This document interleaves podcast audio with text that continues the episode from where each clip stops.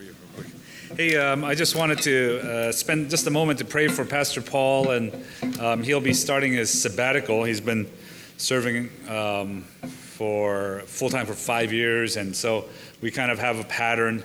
Um, five years, kind of have a month, and the second, uh, on the seventh, you get a couple months just to go and uh, recharge and uh, be ready. And he's going to be spending some time uh, doing that, and spending some time even at uh, um, with In His Steps, and that's kind of one of his, you know, passions. And so um, we just want to pray for him and Janet, and that they would have a, a, a wonderful time of. Um, kind of just being recharged spiritually in that way. And so, uh, you know, we love them so much and what they do and how they lead and serve in so many ways. And so if I could ask you, let's bow our heads together and I'll pray for um, Pastor Paul. Thank you, God, for Pastor Paul and Janet. And I thank you for his faithfulness and um, how he serves and shepherds the church here at Crossway. So, Lord, during this uh, short uh, sabbatical break, would you watch over him and, uh, Lord, have him uh, draw even closer to you and uh, bless all of us as he comes back, God. So we ask your hand just be upon him, and we pray in Jesus' name. Amen. Amen. Amen. So, but feel free to bother him all day today. You know, it doesn't start till Monday. Um, just, you know, Bible questions or uh, counseling, whatever. Just, just call him up, you know, feel free. Um, Any hard questions you've never figured out, just call them, you know. You got to, um, no, but uh, we're just grateful for them. Today we um, start the series on Hebrews and the anchor of my soul, right? Uh, the book of Hebrews uses that uh, uh, illustration to show us the um, power of Christ in our lives and how he matters for us. And so you can imagine a boat being tossed and uh, or getting pulled by the Uh, waves and the wind and the currents, but yet the anchor, which is invisible, um, holds it in place, keeps it in its original spot, keeps it where it has to be. And really, Jesus is that anchor for us. And for some of us, uh, life has been just throwing you back and forth. Right? It's been difficult. Um, and I was sharing this morning and in Irvine as well today. I know this week we had um, two of our members who had lost their fathers this week. Um, and had gone through some, obviously, a time of mourning and difficult time. And, um, you know, and, and I'm sure for many of us, uh, going through some, some things. But yet he's the anchor of our soul. And so we want to um, just start and go through Hebrews in this way. Um, the commentators talk about Hebrews as being one of the most difficult books in the New Testament. There's so much history behind it. There's so much written uh, in the Old Testament you have to know about. So it is um, uh, complex. But it's not difficult or complicated per se. It's complex, it's rich, and I think it's going to be a wonderful time. And as the name of the book is called Hebrews, as it was written to the Jewish converts, the Jewish Christians of the day. And you would imagine they were coming in now with uh, their heritage and their uh, past life and all the things that they have learned in, about the patriarchs and in the in the Bible. And now they are now coming to faith in Christ, and they're bringing a lot of that in. And he starts, in the first part of this letter, he starts by identifying Christ and making sure that we understand his greatness. He is not one of many. He is not one of some, but he is the greatest. So he is not just, well, here you go, here's an option uh, between the prophets. Right? And he says in verse one, hey, God spoke through the prophets a long time ago, but here is the final word. He is not just like an angel. In chapter one, verse four and on, it's all about angels. He's superior to angels. God never calls him uh, God. So he is not just an angel. And those of you, he says, who are coming into the church and you're thinking, boy, he is like maybe an Isaiah or a Moses. And boy, they, they are in the same category, super Christians or whatnot. No, he is Jesus Christ. He is the superior one. He is the great one. And so today we're going to look at um, these attributes about him, the greatness of Christ, and then walk away thinking, well, what are a couple things that we've gained from this? You know, there's a story written um, by uh, the theologian Søren Kierkegaard. It's a simple story, but it's a story that we know so well. Uh, it's a story of a prince of this kingdom, and the prince wanted to go and get married. And one day, as he was uh, about his land, he ends up going to one of the poorer parts of the land. And as he's going through and he sees, kind of at a glance, he sees a beautiful young lady. And it was love at first sight. He says, I need to marry her. And he tells his assistants and his court, and he says, I, there, I saw her, I want to marry her. And they say, well, we can just order her over to the castle and she'd have to marry you. You're, you're going to be the king. But he said, no, that's not love. I can't force her to marry me. I want her to choose to marry me. He said, how can I win her over and have her choose? So he was thinking about this. They said, well, you can get dressed up in all your royal garb, and uh, we can go together with the whole court, and we can go to this poor part of town, and we could now go, and you can go and propose to her. And she would be so, um, boy, just uh, impressed by all the riches that you have. He goes, no, but even that, she wouldn't be choosing me. I want her to choose me for me, not because of the clothes I have or the possessions or the titles I have. So a third thought that he had was, well, maybe I'll go in disguise for a little bit. I'll go in disguise as a local person, as a peasant, as uh, someone that lived around, and try to win her over, and then I'll bring her back to the castle. They said, but even that, you're, you're, um, you're fooling her. And at the end he says, okay, the way I will win her over is I will leave my castle. I will go actually live amongst the commoners. I will go to the pub and see what they drink, and go to the restaurant, see what they eat. And I will learn to talk like them, and I will learn what they are like, and I will meet her and befriend her, and I will try to win her over. Obviously, the story is that uh, story of that of Christ, you know, on Christmas coming to us. And he tells it this way. Uh, but imagine, I was thinking about for the the woman, you know, how impressed she would have been. Wow, he has so much, but he, he's not trying to impress me with those things.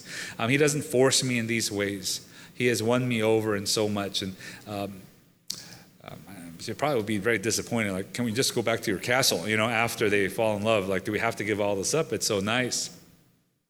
But you think about this, I think uh, when we come to our Lord Jesus Christ, sometimes we have a low view of Christ, and it impacts everything else. And how, what we think about Christ will determine what we think about every aspect of life. And today, as the author of Hebrews does, he gives us a great picture of Christ, and there's four parts of him that I want to um, highlight for us today. Right? Number one is that he is creator. Jesus is creator of all things. Uh, you look at verse two, and it says this in verse two, but in these last days he has spoken to us by his Son, whom he appointed the heir of all things, through whom also he created the world. He created the world. He created all things. Even Colossians one tells us this. He created all things. He's appointed as the heir of all things. It's not so much that he was given something as an heir, that he came second, but the idea of being an heir was the idea that he has the same rights that the Father has. So all of creation is somehow you have to give credit to him as you would give credit to the Father. And that's the idea that is mentioned here, that he is the creator of the world. He is not a created being. You would imagine a person today would be tempted to say, well, he wasn't the creator. He was created, because that would put humans and Christ on the same playing field. You know, you see this with the cults today. And uh, one website, I think they said there were over five thousand cults and branches of cults and so on and so forth in the world today. And uh, probably the most famous one around, the Jehovah's Witnesses, they teach. The Watchtower Society teaches that Jesus Christ was the first created being. He was the first of creation. He was created first. So he is kind of like us, and we are like him. And they deny the deity of Christ. Uh, he is the creator. Now, let's think about this for a moment. Think of all that you have. Think of all that you are. Think of your talents and gifts. Think of all your possessions. Those of you, uh, if you, you know, have family and children, think of all of them. Think of all the things that are precious to you. He made that. He made you. He made your life.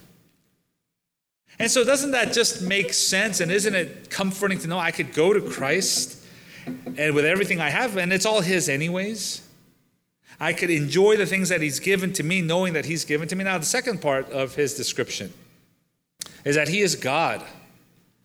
It says in verse three, he is the radiance of the glory of God and the exact imprint of his nature.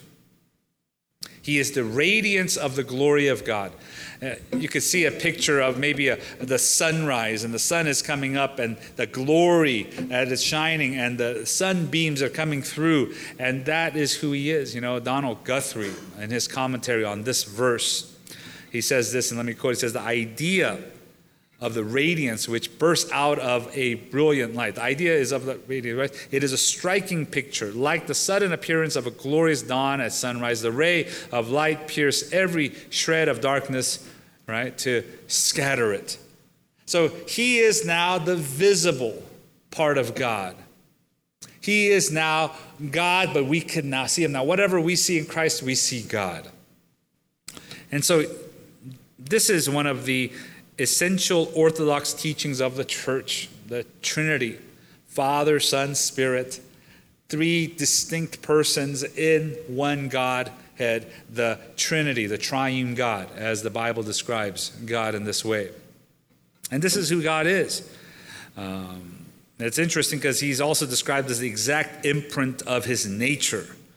The imprint is also described as a stamp. Right? Back in the day, especially in the biblical days, you would have a stamp and you would put a stamp or you would roll a stamp over wax, and your symbol or your name would now be embedded or it would be printed out. And you can imagine a stamp, if you put it in some ink and you put it on paper, what is on the stamp will now be on the paper. So the same nature he is God. He is not of a different nature. Now, when we get into this, obviously, the doctrine of God, we could spend a lifetime studying, and people have. Um, uh, but we it is so important that we understand and we value the greatness of Christ. You know, thirdly, he's described as the sustainer, creator, and also sustainer. He holds things together. The second part of verse three, he says, that, and he upholds the universe by the word of his power. He upholds it. Uphold or sustain, or he bears it up. Um, he is sovereign over all things. And whenever I think about the sovereignty of God, I, I run back to uh, Jerry Bridges and some of his writing. And Jerry Bridges says this, nothing is so small or trivial as to escape the attention of God's sovereign control. Nothing is so great as to be beyond his power to control it. Nothing. And so you are all here today because of his presence in your life. You are all doing what you are doing. Somehow God has guided you to this point. And you are with who you are. And somehow God is in the midst of that. And so there is no coincidence or accident uh, when it comes to God and us, that he sustains us in this way. And so what we get here, if you could follow the, the author, you have this picture of this kind of cosmic God, creator, God Almighty, sustainer. He holds the universe. And all of a sudden, it gets very personal as he comes down to us. He needs a savior. And that's the fourth part. He saved us. In the last part of verse four, after making purification for sins, he sat down at the right hand of the majesty on high. It's interesting. He doesn't elaborate much about what he did, but what he did on the cross, right? Making purification for sins, he sat down at the right hand of the majesty on high. I think the author of Hebrews is trying to tell us, he already died for your sins. You're already forgiven. Don't keep trying to earn something from God. It's already done. If you accept him by faith, it's already done. He sat down at the right hand of, so it's already, he's done. He's died on the cross and he's gone up to heaven to be with his Father. It's already done, but some, and you can imagine, especially the religious people, some who are carrying around guilt or some who are now comparing and judging others, they're saying, what have you done for God lately? Have you earned your way in lately? He says, it's already done. And he wants us to get that across, that it's already finished. It's already done. You cannot try to become righteous before God. You know, this past summer we were in Japan, and one of the tourist sites that you go to is one of the shrines there. And, uh, um, you know, the big one, the Meiji Shrine, we went to go visit it. And uh, on your way in to the shrine, they have, some of you might have been there, but they have a big area where you go to kind of purify yourself before you go in and you approach the gods or you approach the temple. And so they have all these cool, um, you know, ladles made out of wood, and that water that's running in this big area, and then you're supposed to take it. And you're supposed to take it, and you're supposed to sprinkle it on your, you know, pour it over your right hand to clean your right hand. And you're supposed to clean it on your left hand. And then you're supposed to pour some into your right hand, and you're supposed to now put it into your mouth and gargle it, right? And then you're supposed to spit it into your left hand and throw that out. And then you're supposed to take the ladle, take some more water, wash away your left hand. And then you're supposed to take the ladle, and I don't know how you do this, but you're supposed to now rinse away the handle of the ladle so that it's not dirty. Now that thing is just filthy. There's no way, you know, like I, it is just germs. I mean, if I washed my hands, if we took showers like that, we would be dirty, all right? We have soap. Uh, it, it is dirty. It doesn't clean us. And we went there, and it was one hundred degrees that day. It was record heat. I didn't just wash my hands, guys. You know, I was like, you know, I was a, you know, little scrub, right? A little extra scrub and get some of that off. And um, boy, but I didn't want that in my mouth. Um, I'm not going to go there. You know, it's just, this, you know, like, oh, this is just for fun. But you think about this. Imagine someone saying, oh, I'm going to go to the gods. I'm going to purify myself. And if I go and do this ceremony, I can go to God.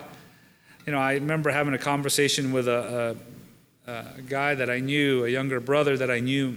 I knew him when he was in high school. And I ran into him, and I asked him about church. You going, you know, what, how's life and so on? What have you been up to? I haven't seen him since he was a teenager. Are they going to church? And he goes, no, I'm not going to church. And you, you might have heard this a lot as well from friends. And I said, well, why not? And he said, well, I need to get my life all together. It's kind of a mess. I... I can't go to God right now. Think about it. What is well, uh, you know, what does God demand from us? Perfection, sinless, spotless, white as snow. So, how is someone, whether it is a ceremony of water or doing a little bit of good deeds or maybe a little volunteering somewhere, how does that make me pure? No, it's already done. And he reminds us here that it has been finished. He's already seated at the right hand of the Majesty on high.